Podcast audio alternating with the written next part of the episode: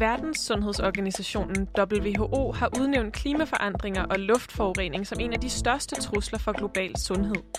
Men hvad er sammenhængen mellem klima og sundhed overhovedet? Kan vi i fremtiden forvente at opleve helt nye smitsomme sygdomme i Danmark, i takt med at klimaet forandres? Hvordan påvirker luftforurening vores sundhed i Danmark? Hvilken betydning havde hedebølgen i to tusind atten? Og kan sundhedspolitik hjælpe os med at bekæmpe klimakrisen? Vi har en fornemmelse af, at vi måske ikke får den bedste behandling, men vi kan ikke få den bedre, for der er ingen læger, der gider komme ned. Da Vinci-robot har fire arme, jeg har kun to arme, så det er også en stor hjælp for os.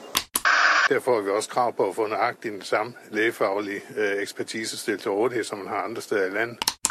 Den medicinske cannabis, så det er noget, man, man kunne blive skæv af, øh, afhængighed og sådan noget.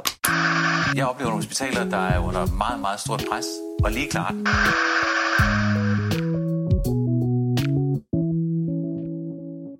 Velkommen til Boblen. Mit navn er Veronika, og i denne her sæson fire af Boblen, der undersøger jeg, hvilken rolle sundhedsvæsenet spiller i vores samfund, hvem der tager beslutningerne om de sundhedspolitiske spørgsmål, og på hvilket grundlag de gør det, og hvordan sundhedspolitik har betydning for dit og mit møde med medicin, hospitaler og sundhedssystemet i det hele taget.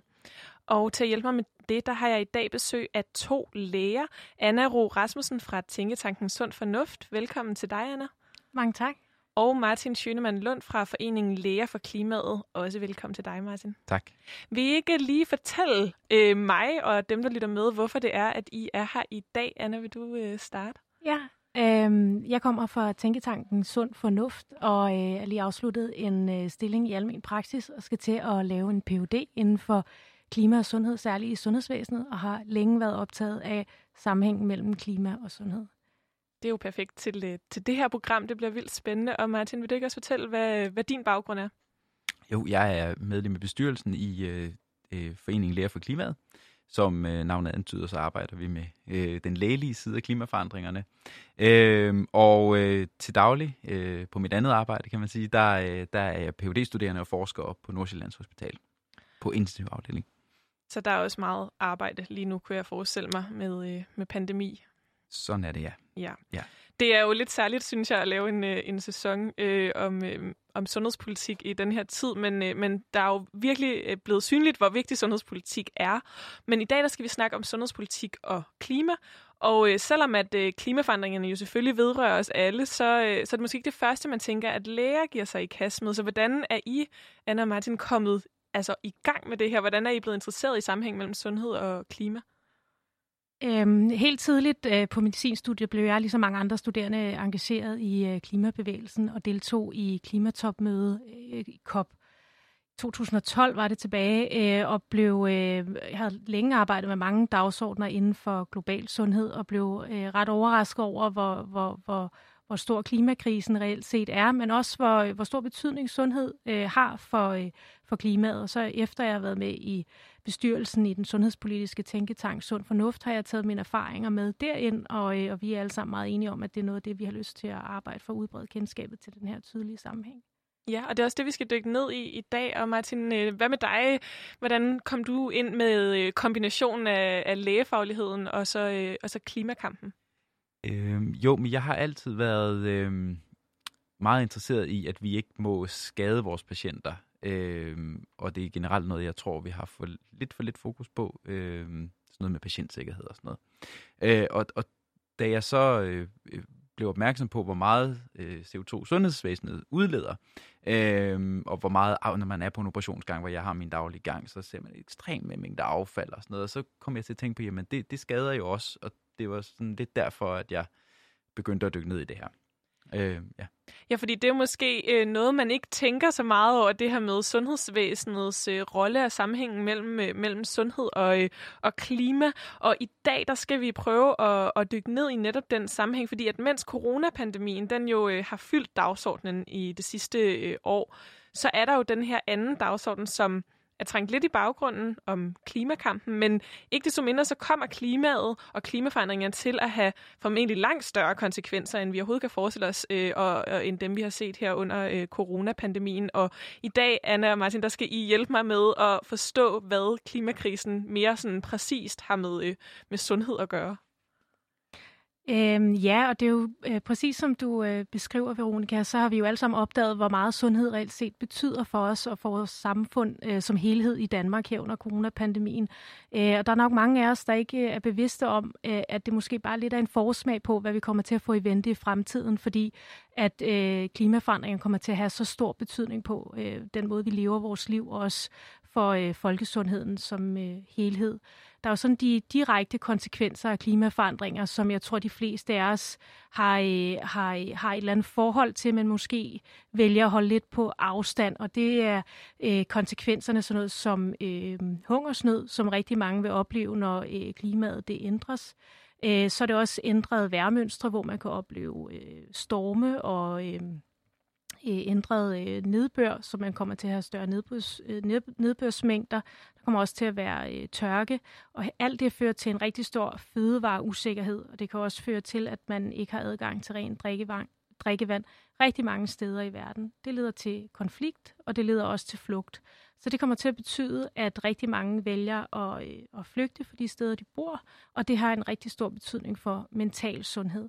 Så selvom man tit tænker sundhed som noget, der foregår på et sygehus, eller noget, man får ordineret af en læge i et, i et pilleglas, så nogle af de faktorer, der har allerstørst betydning for sundhed, det er jo mange af de ting, som er omkring os. Det er økonomien, og det er samfund, og det er infrastruktur. Den infrastruktur, vi er omgivet af, og hvis alle de ting falder fra hinanden, så har det øh, rigtig store øh, konsekvenser for, øh, for sundheden. Øhm, så er der også det sidste aspekt omkring, eller et, et andet aspekt omkring øh, smitsomme sygdomme, og smitsomme sygdomme, særligt dem, der er vektorbårne, altså det vil sige dem, der er øh, båret af, af, af en eller anden form for vektor, en parasit eller andet, eller en flåt, de er jo meget øh, følsomme over for klimaforandringer. Så allerede nu, øh, med, med de temperaturstigninger, vi har set, har vi også øh, set et ændret mønster af, af rigtig mange øh, eksotiske sygdomme, som vi tidligere har set måske mere sydpå begynde at bevæge sig øh, mere nordpå. Så på rigtig mange øh, måder, så, øh, så kommer vi til at stå over for nogle ret store udfordringer i sundhedsvæsenet og sundhedspolitisk på grund af klimaforandringerne. Men I ser også et potentiale i sundhedspolitikken i forhold til klimaforandringerne. Øhm, helt, helt afgjort. Altså, det, det, det kommer vi jo, det, meget af det, vi skal snakke om i dag, vil jo være at vise, at, at øh, det, der er godt for klimaet, er som regel også godt for sundheden og, og, og omvendt. Øh, altså dels har vi jo lige hørt, at det er rigtig godt at forhindre klimaforandringerne, fordi det ultimativt bliver en trussel mod vores sundhed og liv. Øh, men det er også mere sådan på den korte bane, at, at rigtig meget af det, vi gør for klimaet, vil være super godt for vores sundhed og, og, og, og, og omvendt. Øh, ja. ja, fordi at øh, de her øh, scenarier, som du tegner op, øh, Anna, og som vi allerede ser øh, begyndelsen på, øh, også her i, i Danmark, selvom at, øh, man måske kan tænke, at det primært rammer øh, længere væk, de er jo ekstremt uhyggelige, altså når man, øh, når man sådan bare lige ramser det op, øh, og, øh, og jo også meget uoverskuelige og, øh, at forholde sig til. Men vi skal ikke kun snakke om, hvad der er skræmmende. Vi skal også prøve at snakke om, hvordan man politisk, sundhedspolitisk, ved at se sundhed og klima sammen, kan øh, både forebygge øh, sundhedsudfordringer, øh, men også kan øh, forebygge klimakrisen og måske i virkeligheden være med til at, øh, at bekæmpe dens konsekvenser. Så det dykker vi ned i i dag, og, øh, og for at hjælpe os med at, at undersøge den her sammenhæng mellem det her øh, luftforurening og klimaforandringer, som jo er det, som W H O, verdensorganisationen, har fremhævet som, øh, som nogle af de største trusler mod øh, folkesundheden i, øh, i verden. Der har, har du, Anna, været ude at tale med øh, Kåre Press-Kristensen. Uh, ja, det har jeg. Jeg har talt uh, med Kåre, som er seniorrådgiver for uh, Rådet for Grøn Omstilling, og noget af en ekspert omkring luftforurening som en af de direkte trusler for, uh, for særligt for folkesundheden. Og vi skal lige høre ham præsentere sig selv her. Det kommer lige her. Jeg hedder Kåre Press-Kristensen. Jeg kommer fra Rådet for Grøn Omstilling, hvor jeg er seniorrådgiver med speciale i luftkvalitet og klima. Jeg arbejder mest internationalt i F N og i E U på at begrænse den grænseoverskridende luftforurening, men så arbejder jeg så også i Danmark på at begrænse de nationale kilder, der i særdeleshed er brændeovne og vejtrafik, men også helt lokalt som krydstogtskibe og os fra dieseltog og den slags. Så i dag der skal vi blandt andet med hjælp fra Kåre Press-Kristensen undersøge, hvorfor verdensorganisationen W H O har udnævnt klimaforandringer og luftforurening til nogle af de største trusler mod folkesundheden. Vi skal se på, hvordan klima og sundhed hænger sammen. Og så spørger vi, om sundhedspolitik kan hjælpe os med at bekæmpe klimakrisen.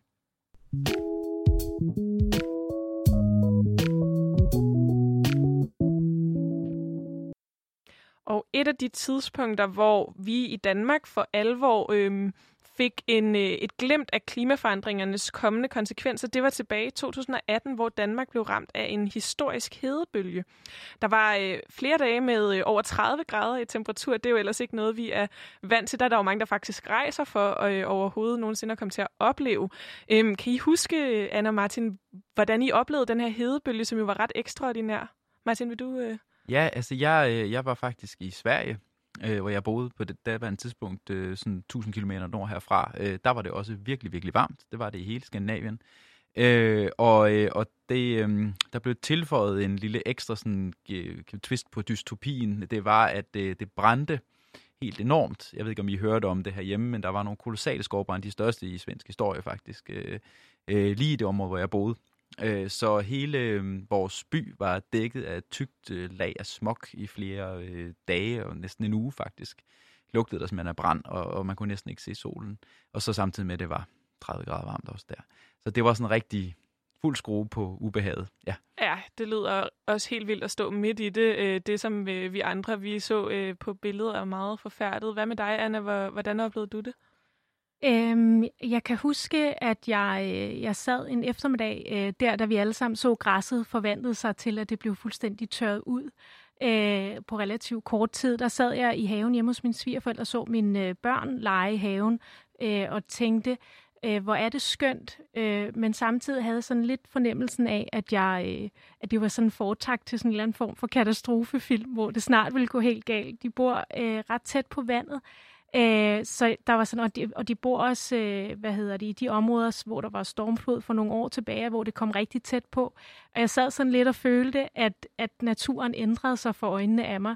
Så jeg følte lidt, at jeg burde nyde det øjeblik, og alligevel så sad jeg og følte mig sådan en lille smule fanget af virkeligheden. Så, så jeg synes, det gjorde rigtig meget indtryk på mig, og det er jo også det, som har gjort rigtig meget indtryk på rigtig mange danskere. Det var det, vi oplevede ved valget efterfølgende, rigtig meget begyndte at stemme øh, på, på, på de... På, På, på en politik, der, hvor klimaet fyldte meget. Ja, jeg tror virkelig, det, det kan ses som sådan et uh, wake-up call for mange. Og lige præcis det, du nævner med, med græsset der, der blev helt sveden, det var faktisk også, det er også noget af det, jeg husker tydeligt, fordi jeg havde været ude at rejse, jeg havde været på interrail med en veninde, så vi undrede os ikke så meget over de høje temperaturer, for vi var i nogle områder, hvor vi i en eller anden grad forventede det. Og så var det faktisk først, da vi kom tilbage og så det her svedende græs, at det gik op for mig, at det var, at det var en helt særlig situation, og så selvfølgelig de her øh, enorme øh, skovbrande, som, øh, som både havde i, i Sverige og Grækenland, og som vi jo så efterfølgende også så i, i Australien øh, senere. Og det her med, øh, med hedebølgen, som, som jo altså var ret ekstraordinær, og som for alvor fik rusket øh, op i mange. Det, der også gjorde indtryk ved den, det var jo også, at man i Danmark faktisk begyndte at tale om, at hedebølgen den førte til en overdødelighed i forhold til, hvad man normalt ville se på, på det tidspunkt af, af året. Og jeg har lige fundet et, et klip med Lasse Vestergaard fra Statens Serum Institut, hvor han under den her hedebølge i, i to tusind atten fortæller lidt om, øh, om, hvordan de kan se den her øh, overdødelighed, og øh, det hører vi lige her. Det vi kan se i vores øh, ugenlige analyser, der er, at der har været en øh, forhøjet dødelighed i de sidste især to uger. Især blandt ældre borgere i gruppen over femogtres. Og vi kan også se i analyserne, når vi så ser på effekten af temperatur, at der er en, en, en signifikant isoleret effekt af temperatur på dødelighed. Så vi forklarer, at der sker en overdødelighed på grund af varmen, og vi estimerer den til at være omkring to hundrede og halvtreds personer her i sommeren indtil videre.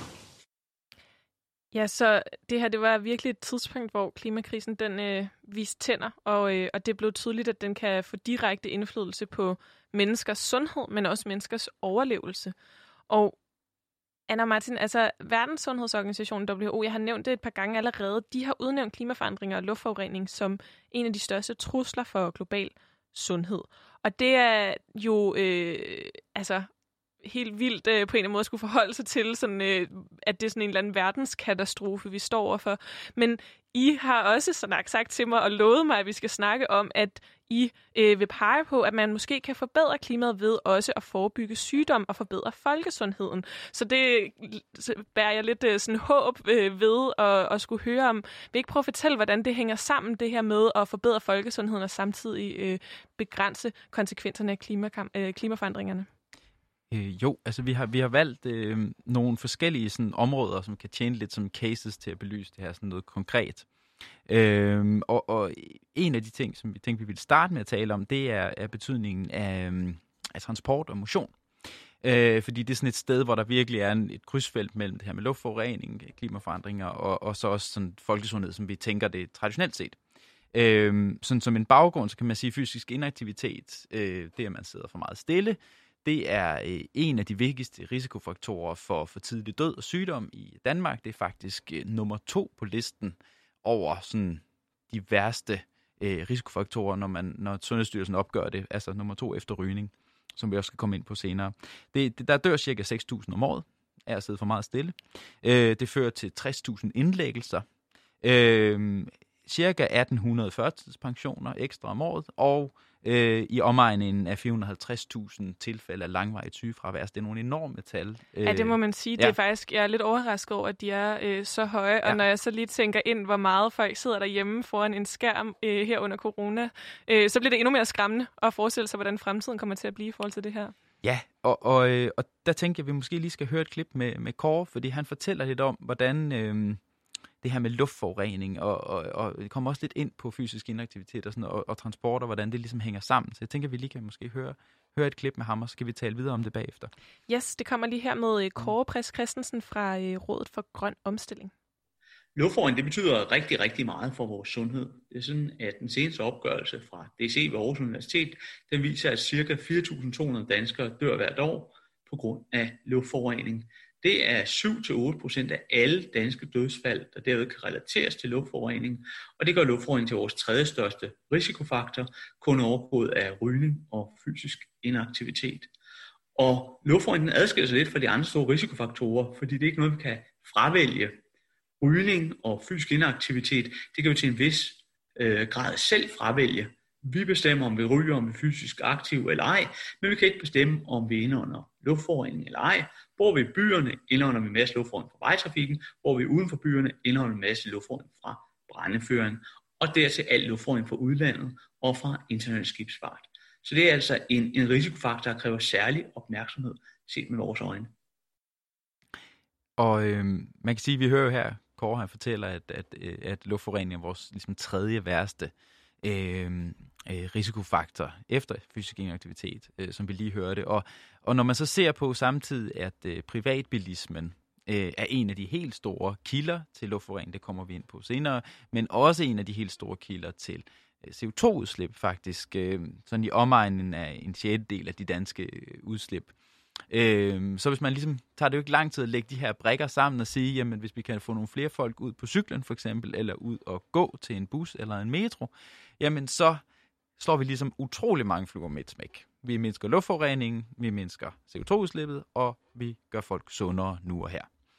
Øhm, så, så det, og det er der faktisk også nogen, der har regnet på. Øhm, der, der kom en ny rapport her for nylig, som viste, at øh, for hver cyklet kilometer, altså for hver kilometer, vi får folk ud at cykle mere, der, der, der tjener samfundet simpelthen omkring otte kroner. Det bliver altså rigtig mange penge, hvis man kommer ud og cykle.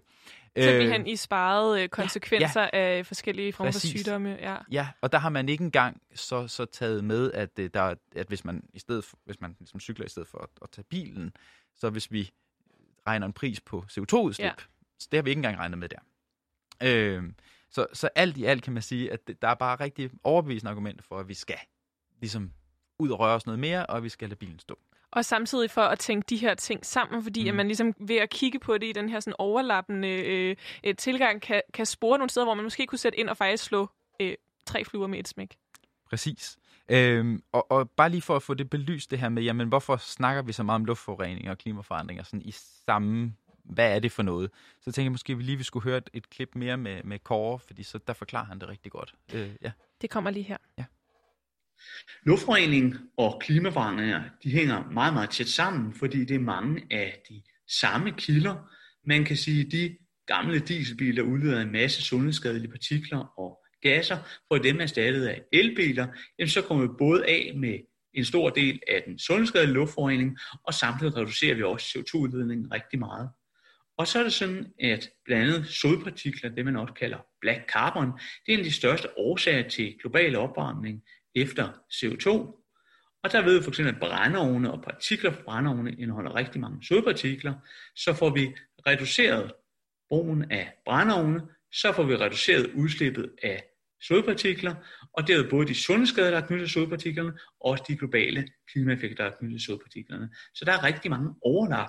Og så er det sådan, at luftforurening, den har rigtig store samfundsøkonomiske konsekvenser. Og det betyder, at når man reducerer de her kilder, jamen så er alene de helbredsgevinster, man opnår, de er så store, at det bliver rigtig favorabelt for samfundet at reducere kilderne. Og derved får man faktisk klimagevinsterne gratis for ærerne. Ja, der siger Kåre jo ligesom endnu et, et ekstra ting. Altså vi slår en, en En, en flue til, ikke også? Altså, at vi, vi faktisk ved at sørge for, at folk ikke bliver syge, så tjener vi en hel masse penge, eller i hvert fald, vi sparer en hel masse penge. Og, og der, hvor jeg kommer fra Jylland, der siger man, at en, en, en sparet krone, det er jo en tjent krone, ikke? Så, så, så, så vi, vi sparer en hel masse penge, som vi kan bruge på noget andet.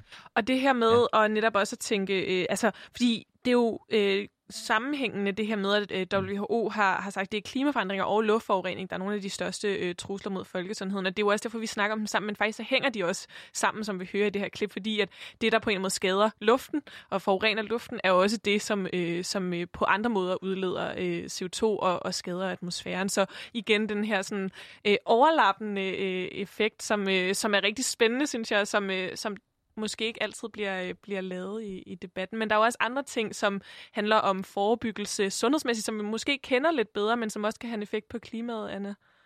Øh, ja, det bringer os til, til næste emne, som jeg godt kunne tænke mig at, at dykke lidt ned i, og, og det er vores kost og vores fødevarer. Og jeg tror efterhånden, at de fleste er opmærksomme på, at øh, hvis man reducerer sit indtag af rødt kød eller oksekød, så, øh, så gør man noget godt for klimaet. Det har vi efterhånden øh, fået besked om så mange gange, så det har de fleste en forståelse for. Men, men desværre er det ikke altid sådan, at folk har den samme forståelse for, hvor stor en betydning det også kan have for vores sundhed, hvis vi tænker lidt mere over, hvad vi spiser, eller i hvert fald også øh, tænker over, hvor meget kød vi spiser. Fordi at øh, rigtig meget tyder på, eller vi ved, at hvis du reducerer dit indtag af kød og erstatter det med en mere plantebaseret kost, så får du en langt bedre sundhed, og du får også øh, et, et, et langt bedre klima. Og det er sådan, at man anslår, at cirka femogtyve procent af C O to forbruget, øh, hvad hedder det, hos den vestlige forbruger, det kommer fra øh, fødevarer. Så, så, så en ret stor andel af ens C O to aftryk som person i Vesten, det kommer direkte fra de øh, fødevarer, man indtager. Hvis man så overvejede at, øh, at, at leve mere plantebaseret, ikke nødvendigvis fuldt ud plantebaseret, men reducere sit indtag af Af, af særligt rødt kød, så kunne man øh, reducere sit C O to aftryk med op mod øh, tyve til syvogtredive procent, hvilket er rigtig, rigtig, rigtig stort. Ja, det må man sige. Og det er sådan, at øh, særligt de animalske fødevarer har en rigtig stor betydning for vores sundhed i forhold til udvikling af forhøjet kolesterol, øh, overvægt og øh, øh, sukkersyge, som nogle af de rigtig øh, skadelige øh, sygdomme, der påvirker os rigtig meget. Det er sådan, at øh, hjertekarsygdom, som er en af de sygdomme, som mange kender i forhold til, at folk får blodpropper eller forhøjet øh, blodtryk, det er øh, den anden største dræber i Danmark, hvis man kan sige det på den led, øh, efter øh, kræftsygdom. Så det fylder rigtig, rigtig, rigtig meget i statistikkerne. Så hvis vi alle sammen øh, tænker lidt mere over hvad, øh, at reducere vores indtag af kød, Øh, og så for mig er det sådan set, øh, der, jeg tror lidt, man kan ramme, ramme to målgrupper på én gang. Ikke? Man kan ramme dem, der går rigtig meget op i deres sundhed, og så kan de samtidig gøre noget godt for klimaet, og så kunne man også være heldig at ramme nogle af dem, der vil gøre en masse godt for klimaet, og også få dem til at blive sundere og vinde øh, begge steder der. Ja, og måske så altså det her med, at, man, at det for eksempel kan være en god ting at spise mindre kød, og især mindre øh, øh, oksekød, det er jo øh, noget, som vi netop, som du siger, har hørt mange gange, men det her med, at det også kan have sundhedsmæssige øh, fordele øh, og forebyggende fordele, det er måske ikke noget, vi har talt lige så meget om, så det kan også være et, øh, en, en anden vinkel ind til at, at tale om de her ting for dem, som måske også synes, at det bliver lidt meget med det her øh, øh, sådan øh, klimahysteri, eller hvad det nu er, som folk kalder det. Altså jeg synes jo, jo, det er mega vigtigt. Øh, men den kobling har vi måske ikke fået så meget frem. Nej, og det er jo netop det, der er så vigtigt at få frem, øh, også øh, som mig som læge, at jeg kan, jeg kan være heldig. Jeg, jeg, går bo, jeg, jeg går meget op i sundhed og også op i klima, men, men særlig meget forebyggelse betyder meget, og det har du gjort rigtig meget i almen praksis. Og måske jeg kunne være heldig at ramme nogle af dem, der gik rigtig meget op i klimaet, og få dem til at forbedre deres sundhed. Og så samtidig kan man også være heldig, som jeg nævnte før, og, og påvirke nogle af dem, der går rigtig meget op i deres sundhed, til også at gå op i, i klimaet. Så, så vi vinder rigtig meget på to der To dagsordener, der betyder rigtig meget for rigtig mange danskere. Det, det, det tror jeg, vi kan vinde rigtig meget på at få talt, talt tydeligere sammen. Øhm, og så slutligt skal jeg selvfølgelig også huske at nævne, at vi kan, at det estimeres, at vi kan forhindre en ud af fem tidlige dødsfald, hvis vi overgår til en mere plantebaseret kost. Og det er jo ikke sådan, at jeg sidder her og fortæller, at vi aldrig skal spise kød eller have det sjovt igen. Øhm, men alt skal, skal gøres med mådehold. Altså, det er sådan, at vi... Øhm, vi spiser kød i Danmark. Det er jo en af de, vi er en af de lande, der spiser aller, aller mest kød, og vi spiser meget mere, end vi har gjort før, og vi gør, spiser langt mere, end øh, Sundhedsstyrelsen reelt set anbefaler, at, at vi gør øh, på nuværende tidspunkt. Så det er ikke godt for os, og det er slet ikke godt for klimaet. Så der er mange forskellige grunde til, som man kan bruge som argumenter inden for sit hoved, når man, når man skal prøve at diskutere med sig selv, hvordan man vil tilrettelægge sin kost og måske ændre på nogle, nogle vaner, som jo er kommet til med tiden, øh, men som jo ikke altid har, har været her. Ja, og så, øh, så ved vi jo også, at noget af det, vi skal til at kigge på, det er jo særligt landbruget i øjeblikket, som det er lidt forskelligt, hvor man kigger, men anslås at stå for, for fjorten procent af Danmarks samlede C O to Øh, udledning, som jo er en rigtig stor bidragsyder. Så, så, så hvis vi kunne om, få omlagt noget af produktionen der fra de animalske fødevarer til, til plantebaseret, så kunne vi få mere ud af vores produktion, og, øh, og vi kunne få en sundere øh, befolkning. Øh, og så øh, ved jeg også, eller det står beskrevet, at, øh, at øh, Fødevarestyrelsen og øh, Klimaministeriet øh, vil gå ud og lancere nogle nye kostråd, øh, som erstatter de nuværende, hvor man tænker bæredygtighedsaspektet ind i. Så vi skal også begynde at tænke over, hvad vi skal erstatte kødet med, hvilke typer af grøntsager det skal være, altså sådan noget som kikærter og andre bælgfrugter osv., så vi får nogle andre gode proteinkilder. Så der er øh, også ændringer på vej allerede, hvor sundhed og klima bliver, bliver tænkt sammen, også i, i den sundhedspolitik, som, øh, som bliver ført fra, fra regeringens side. Ja. Og øh, altså, du øh, har nævnt nogle forskellige, Anna, nogle forskellige sådan, øh, specifikke sådan, mad, kost, øh, også landbrug som institution. Øhm, Martin, vi snakkede også om, øh, om rygning tidligere. Vil du ikke fortælle, fordi jeg ved jo godt, det ved vi alle sammen, at rygning det er øh, noget værre noget for os øh, sundhedsmæssigt. Øh, Og, øh, og vi ved godt alle sammen, at, øh, og det gør dem, der ryger også, at, øh, at det gælder om at få, øh, få skåret ned og, øh, og få stoppet. Men det er jo nogle kampagner, der har kørt i mange år, som handler om især kræftsygdomme øh, og andre sygdomme som følge af øh, rygning. Det er jo ikke noget, vi har talt om i forhold til klima.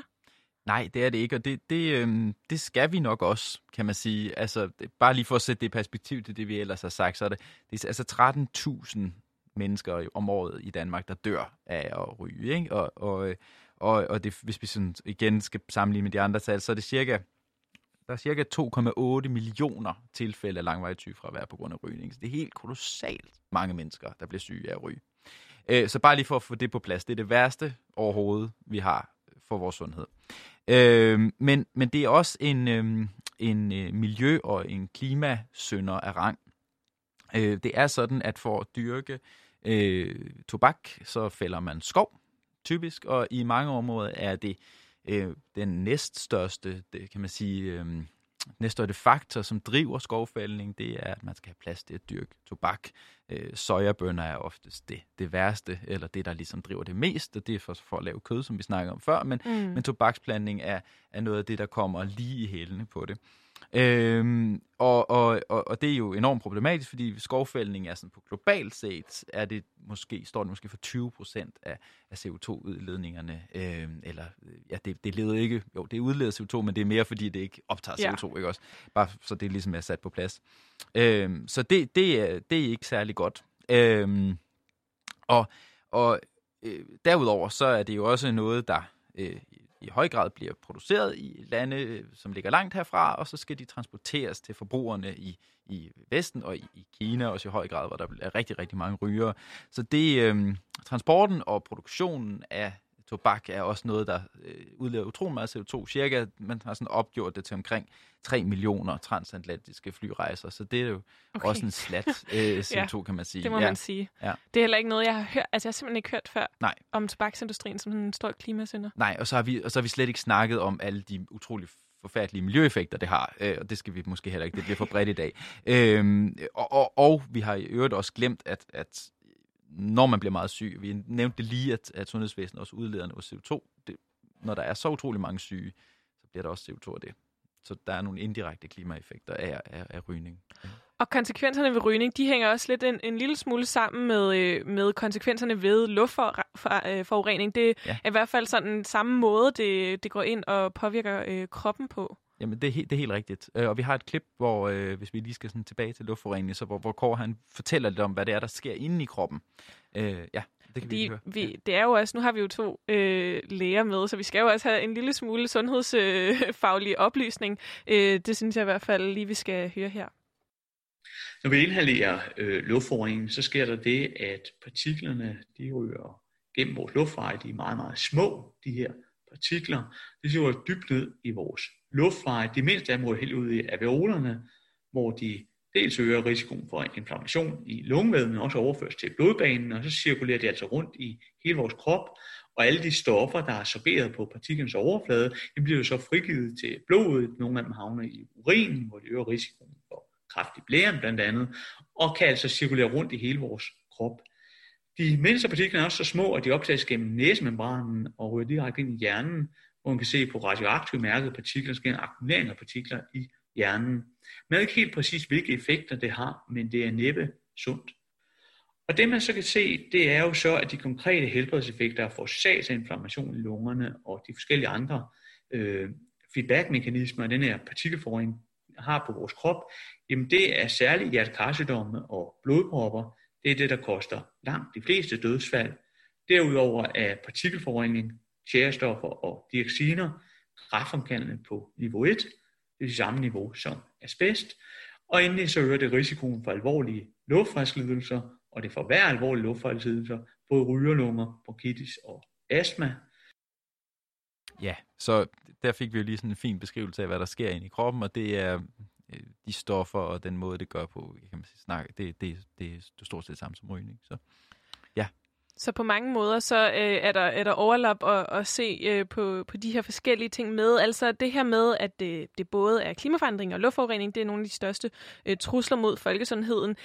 Samtidig med, at den måde, man kan, nogle af de klassiske måder, vi har lært, at vi kan skabe bedre folkesundhed på, altså for eksempel øh, mindske rygning, øh, for eksempel øh, spise sundere, eller hvad man skal kalde det, øh, motionere, bevæge os, ikke altid øh, sidde stille. Det er også nogle måder, som man faktisk kan anvende, kan trække på i forhold til også at øh, og, hvad hedder det, forebygge i forhold til klimaforandringer og i forhold til luftforurening. Så vi kan faktisk hive nogle redskaber frem, som vi allerede kender, men sætte dem i anvendelse i forhold til noget, som vi som vi har brug for at håndtere nu og her.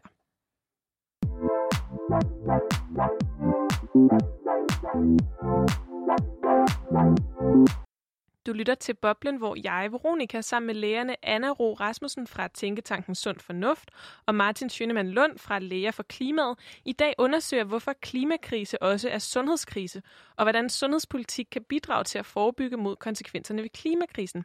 Og vi har lige hørt om, hvad det er for nogle bekymrende konsekvenser ved, ved klimakrisen og luftforurening, der har gjort, at W H O, verdensorganisationen, har udnævnt de her to ting, klimaforandring og luftforurening, til nogle af de største trusler mod folkesundheden.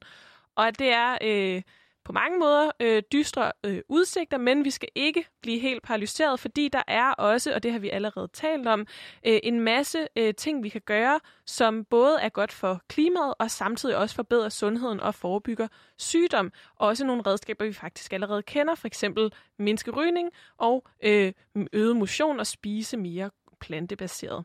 Så øh, der er de her forskellige øh, måder, vi kan prøve at øh, trække det, vi kender fra værktøjskassen i forhold til at forbedre folkesundheden, og også sætte i anvendelse i forhold til klima- og luftforurening. Men nu har vi talt om det meget i forhold til ting, vi kan gøre på et, øh, et individplan, øh, at man kan sørge for at røre sig mere, eller man kan spise anderledes. Øh, men luftforurening, som også er en del af det her, er jo øh, en udfordring, som man ikke... Jeg kan ikke bare lige bestemme, hvad for en slags luft jeg vil øh, inhalere. Det er ikke noget, jeg som sådan, som enkeltperson, har magt over. Så, så hvad, skal vi, øh, hvad skal vi stille op med den udfordring, Anna Martin? Altså, er der noget, vi kan gøre ved det overhovedet? Det er også en af de ting, jeg har talt med Kåre Press-Kristensen om, hvad, hvad vi overhovedet stiller op i alt det her, som du netop beskriver. Det er noget, der er lidt derude af vores, vores egne hænder. Der er nogle andre, der ligesom må sætte nogle restriktioner på, hvad for noget øh, luft vi indånder. Så det fortæller han lidt om her. Yes, lad os lige prøve at høre, hvad han ville gøre, hvis han havde øh, magten i Danmark. Man kan sige, at i Danmark, det vi selv er herre over her og nu, og kan gøre noget ved her og nu. Hvis jeg nu sad som, som diktator skulle forbedre luftkvaliteten, så ville jeg starte med at forbyde privat brændeføring, så er det sparer cirka halvdelen af alle de dødsfald i Danmark, der er fra dansk luftforurening. Cirka fem til seks hundrede danskere om året. Som nummer to vil jeg stramme miljøzonerne og stille krav om private dieselkøretøjer også skulle have partikelfilter i byerne, og jeg vil indføre nul-emissionszoner, hvor der var krav om kun elbiler måtte køre. Endelig vil jeg ved obligatorisk syn af biler, gå ind og starte med at kontrollere, om partikelfilterne er defekte eller ej. Det sker ikke i dag. Og så større for forskiftelige filtre, der ikke er defekte. Og afslutningsvis skal jeg indføre en afgift på ammoniakforurening fra landbruget og tilbageføre pengene i form af støtte til teknologier, der nedbringer udledningen af ammoniak fra landbruget. Så vil vi nå rigtig, rigtig langt. Så vil vi i hvert fald få reduceret de Øh, dødsfald, der skyldes danske forureningskilder med femoghalvfjerds procent. Og det var altså noget, man kunne gøre umiddelbart her og nu, uden at lide et stort velfærdstab på nogen måde. Ja, og her hører vi øh, igen Kåre beskrive øh, en af øh, de største bidragsyder, som øh, er brændeovnen. Det tror jeg var meget overraskende, både for mig og mange andre, hvor stor indflydelse brændeovnen reelt set har, øh, da det er jo et stort øh, del af, af rigtig mange øh, hjem. Han kommer også ind på transporten, som vi talte om tidligere, havde rigtig stor betydning. Hvis vi kunne få folk op på cyklen og ud og gå, så ville vi kunne gøre rigtig meget på det område. Ja, det her med, med brændeovnen, det kommer også lidt bag på mig. Nu har det også været lidt, øh, der har været diskuteret en, en smule i forhold til det, men det er jo også øh, sådan lidt trist på en eller anden måde at, at blive forrevet sådan øh, sin forestilling om det her hyggelige brændeovn, og så pludselig nogen, der kommer og afslører, at det, det faktisk øh, har nogle, nogle ret slemme øh, konsekvenser. Øh, det er lidt trist, men, øh, men det er jo vigtigt, at vi forholder os til det, og, øh, og det her med Øh, luftforurening og hvad vi kan gøre i Danmark, det er jo øh, selvfølgelig rigtig relevant og øh, vigtigt at forholde sig til, og der er jo, som Kåre siger, nogle ting, man ville kunne gøre, men, øh, men ligesom jeg sagde, at luften jo ikke er noget, som jeg kan kontrollere og sige, at øh, Anna, jeg vil kun have den luft, som du øh, også har delt. Jeg vil ikke have den, som Martin øh, har delt, fordi at jeg ved, at han øh, sviner rigtig meget. Øh, det kan jeg jo ikke styre, men vi kan jo heller ikke mellem landene styre, at den luft, der er ovenover Danmark, den skal blive ovenover Danmark, og så kan vi holde, holde den ren. Så, så hvad stiller vi op? Altså, øh, er der ikke behov for at finde nogle internationale løsninger? Øhm, jo, der er behov for at finde nogle øh, internationale løsninger på det her, øhm, og måske også øh, lige kort nævne lidt omkring kilderne til, øh, hvad der er, hvad der udleder, øh, hvad der er årsagen til, øh, til øh, udledning af, af luftforurening, og det fortæller øh, Kåre Press-Kristensen også lidt om her. Man kan sige, at i Danmark er det, som nævnt, cirka fire tusind to hundrede danskere, der dør hvert år på grund af luftforurening. Og man skal vide, at luftforureningen stopper ikke ved landegrænserne. Luften, den passerer jo grænserne uden problemer, og det vil sige, at ca. tre tusind af de fire tusind to hundrede dødsfald i Danmark, de skyldes luftforurening udledt i udlandet fra udenlandske forureningskilder, inklusiv international skibsfart. Og det betyder, at vi har ca. tolv hundrede dødsfald i Danmark, der kan relateres til danske forureningskilder. Og heraf, der er brændeovne og anden brændeføring i brændekedler ansvarlig for ca. halvdelen, vejtrafik cirka en fjerdedel, landbruget omkring femten procent, og resten af kilderne cirka ti procent. Uh, man kan så sige, at de danske forureningskilder giver også store helbredsskader i udlandet, faktisk større end herhjemme. Så selvom de danske luftforureningskilder forårsager cirka tolv hundrede dødsfald i Danmark, så forårsager de altså cirka to tusind dødsfald i udlandet.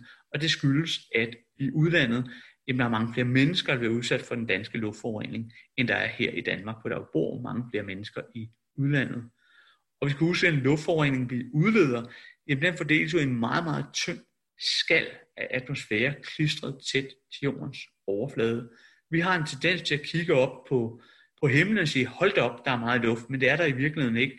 Atmosfæren svarer nærmest til en æggeskal, klistret tæt omkring ægget. Og det vil sige, at det er et meget, meget lille volumen, som al den her luftforurening den fordeles i. Og det er også derfor, at luftforurening gør så stor skade i udlandet.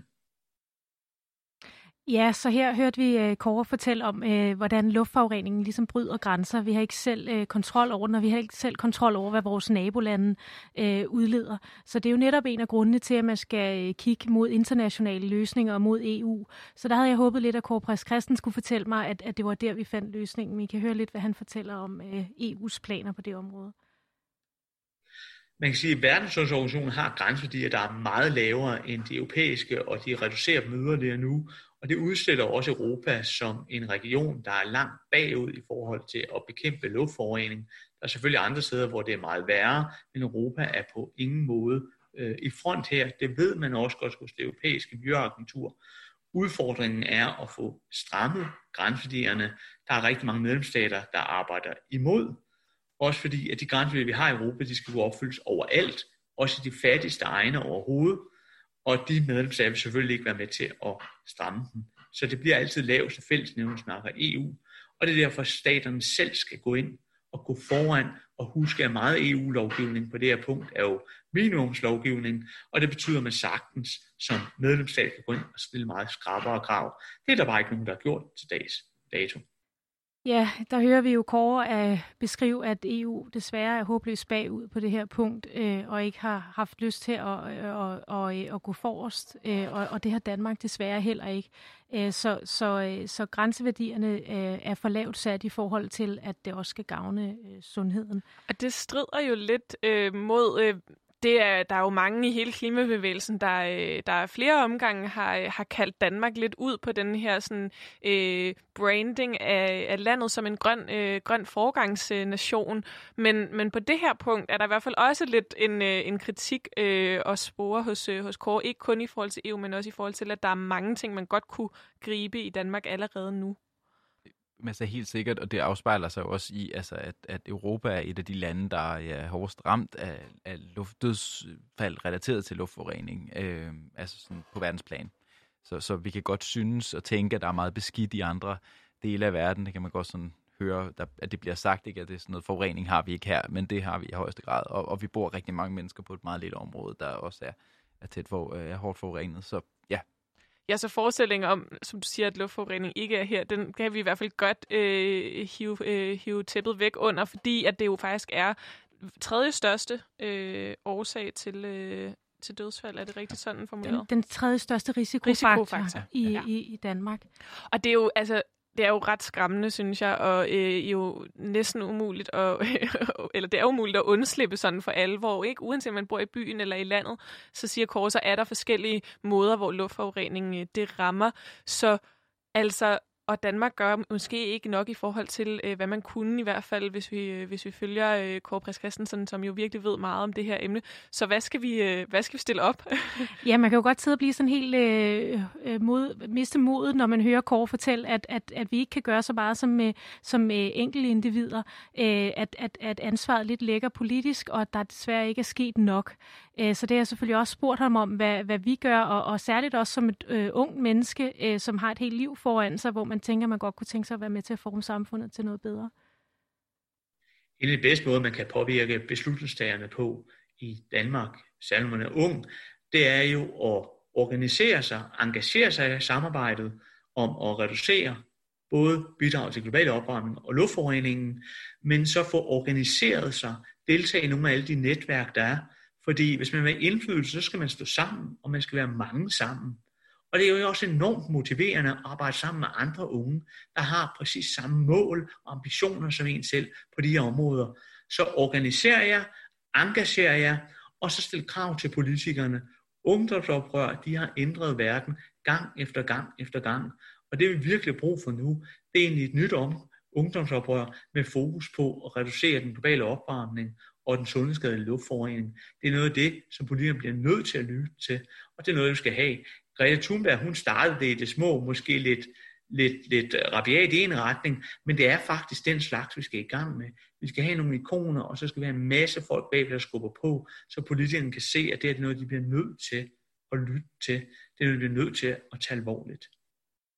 Så en, en opfordring fra, fra Kåre Press-Kristensen om øh, at fortsætte måske i virkeligheden det ungdomsoprør, som allerede er i gang, og den klimabevægelse, som i forvejen øh, har, har, øh, har fået rigtig meget styrke takket være øh, en masse øh, seje øh, unge mennesker, men i hvert fald et, øh, en klar øh, opfordring til at fortsætte med at organisere sig og, øh, og gøre oprør og stille krav til politikerne.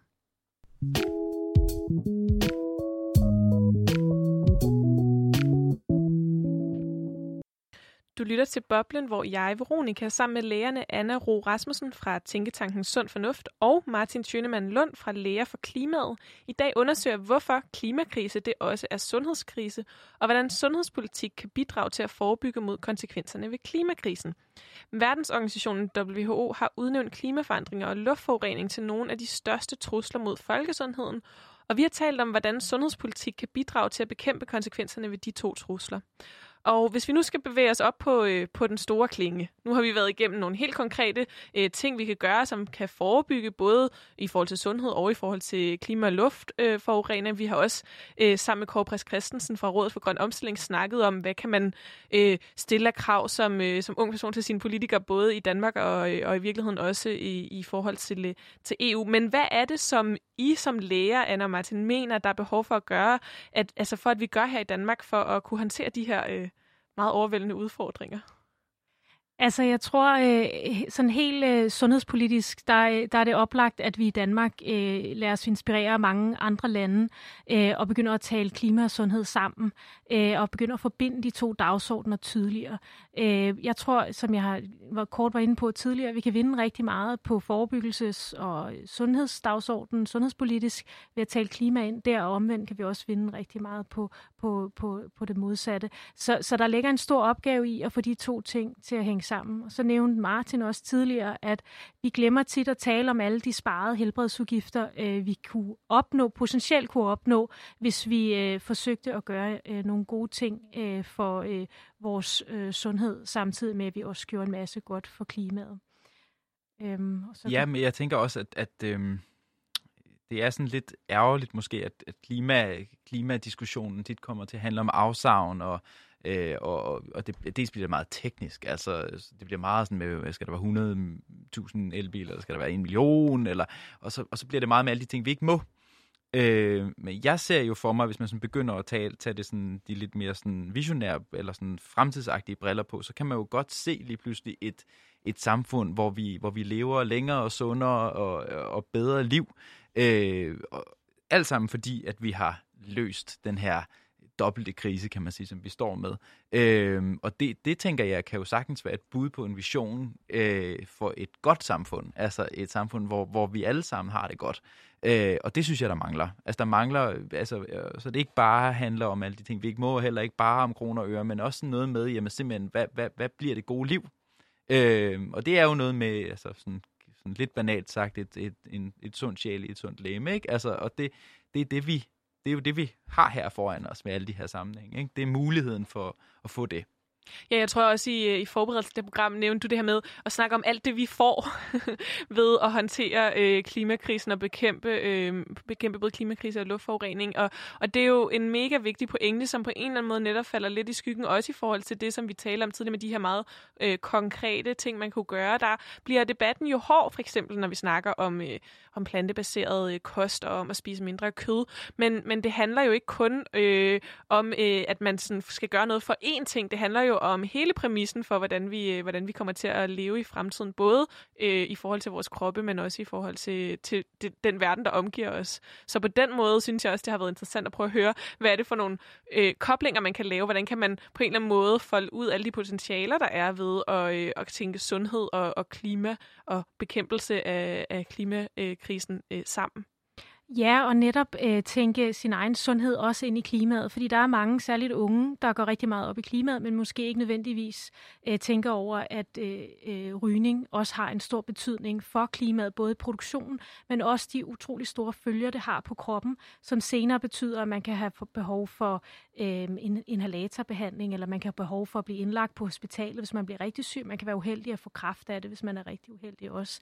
Og mange af de her sygdomme øh, øh, er også rigtig øh, dyre på C O to i C O to-regnskabet, fordi bare det at blive indlagt på hospitalet, eller det at få øh, specifikke inhalatorbehandlinger øh, øh, for, for, øh, for nogle af de følger, der kan følge med, hvis man ryger rigtig meget, eller de eftervirkninger, der kan være til at ryge rigtig meget, kan have et ret stort øh, aftryk på C O to-regnskabet. Og det er sådan, at øh, sundhedsvæsenet i Danmark står, estimeres til at stå omkring fem til seks procent af den samlede øh, danske C O to-udledning, og til øh, sammenligning så står fly, flytrafikken for omkring to procent, så det er jo rigtig, rigtig meget som hele sundhedsvæsenet som helhed, og al den produktion, der er, eller alle de mange mennesker, der går igennem, og meget af det udstyr, der også bliver brugt øh, forbruger af, af, af C O to. Ja, det er faktisk også noget, som, som virkelig kom, kom bag på mig, som jeg også er glad for, at vi lige når at, at få med det her med, at sundhedsvæsenet faktisk er en, en stor C O to-udleder, og der også er behov for at, at kigge der på, hvordan man kan lave mere bæredygtige løsninger. I har fortalt, at det, det er noget af det, de kigger på i England.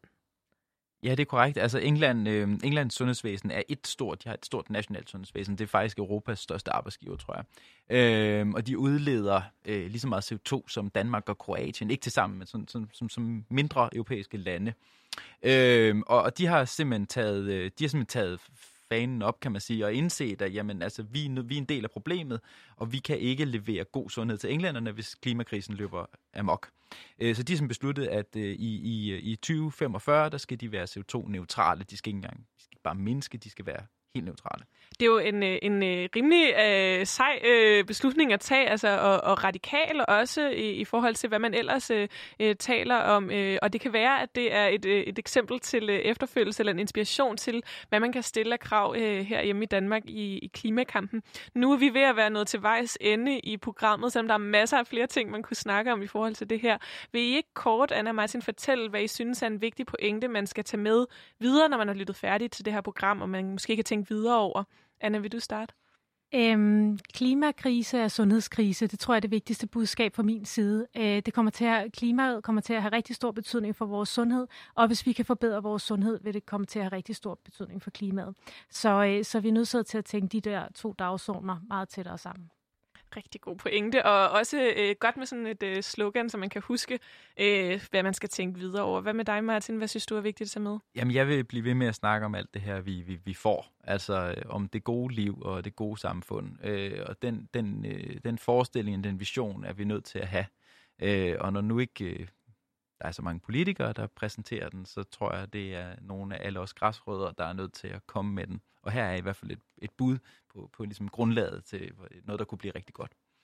Så der er øh, både potentialer i forhold til på et individniveau og på et øh, politisk niveau. Vi har både været omkring, hvordan luftforurening og klimaforandringer, de øh, begge to er nogle store trusler mod folkesundheden, og vi har noget omkring, hvad er det for nogle, både på individniveau, ting, der på en eller anden måde overlapper mellem både at sikre sundhed og forebygge i forhold til sundhed, og samtidig også øh, bekæmpe klimakrisen. Og så har vi også snakket om det på et strukturelt niveau, at der faktisk er nogle, øh, nogle lavt hængende frugter, som man godt kunne, øh, kunne plukke i Danmark, hvis man, øh, hvis man turer, og som måske er, øh, er noget, som man skal dykke ned i, hvis man er aktiv i klimabevægelsen eller interesserer sig for, øh, for klimaet, at der er nogle muligheder, og så at prøve at se på det her med, at der er en hel masse gode ting ved, at vi håndterer klimakrisen. Det er ikke kun, at vi ikke må spise kød og ikke må køre i biler.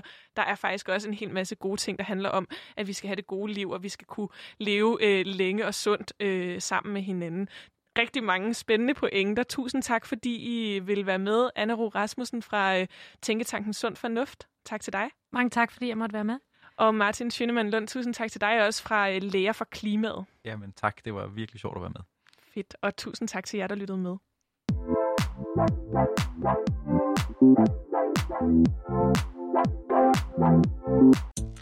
Du lyttede til Boblen. Programmet er produceret af Danske Studerendes Fællesråd. Programmets værter var Anna Rø Rasmussen, Martin Schønemann-Lund og Veronika. Programmets redaktør var Toke Daler. Musikken den er produceret af Esben Kelsen Krav, og vi spillede klip fra T V to. Tak til Kåre Press-Kristensen og til Sund Fornuft, Tænketanken for Sundhedspolitik. Og tak til jer, der lyttede med. Hvis du sidder tilbage med nogle spørgsmål til sundhedssystemet, eller hvis du har undret over noget, som du har hørt læger eller andre eksperter snakke om i forhold til medicin og sundhedsvæsenet generelt, så vil vi rigtig gerne høre fra dig, så vi kan lave et program om de spørgsmål, som du sidder med. Send dine spørgsmål ind til boblen bindestreg radio loud punktum d k eller find Radio Loud på Facebook eller Instagram.